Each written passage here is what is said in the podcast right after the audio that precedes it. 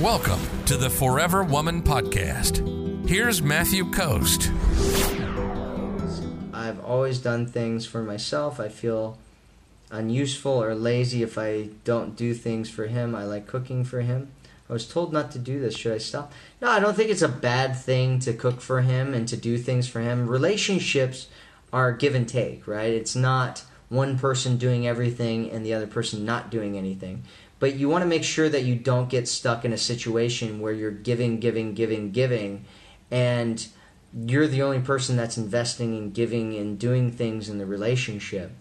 And that's why Helena talks a lot about leaning back because what ends up happening is a lot of women they feel the same way and they you know get they're used to doing things for themselves and they're strong and independent and you know they get a lot into their masculine energy and so they're doing things all the time and they have goals and they're used to doing things and taking care of people and you know being the type of woman that does everything. And then next thing you know they're being taken for granted by some guy who's not investing in the relationship.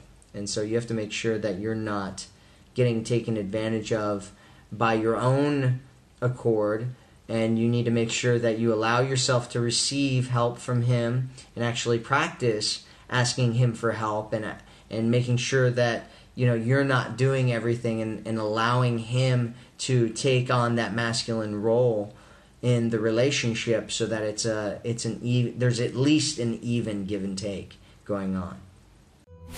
If you're ready to attract a man who loves you sees you and cherishes you. Visit theforeverwomanformula.com right now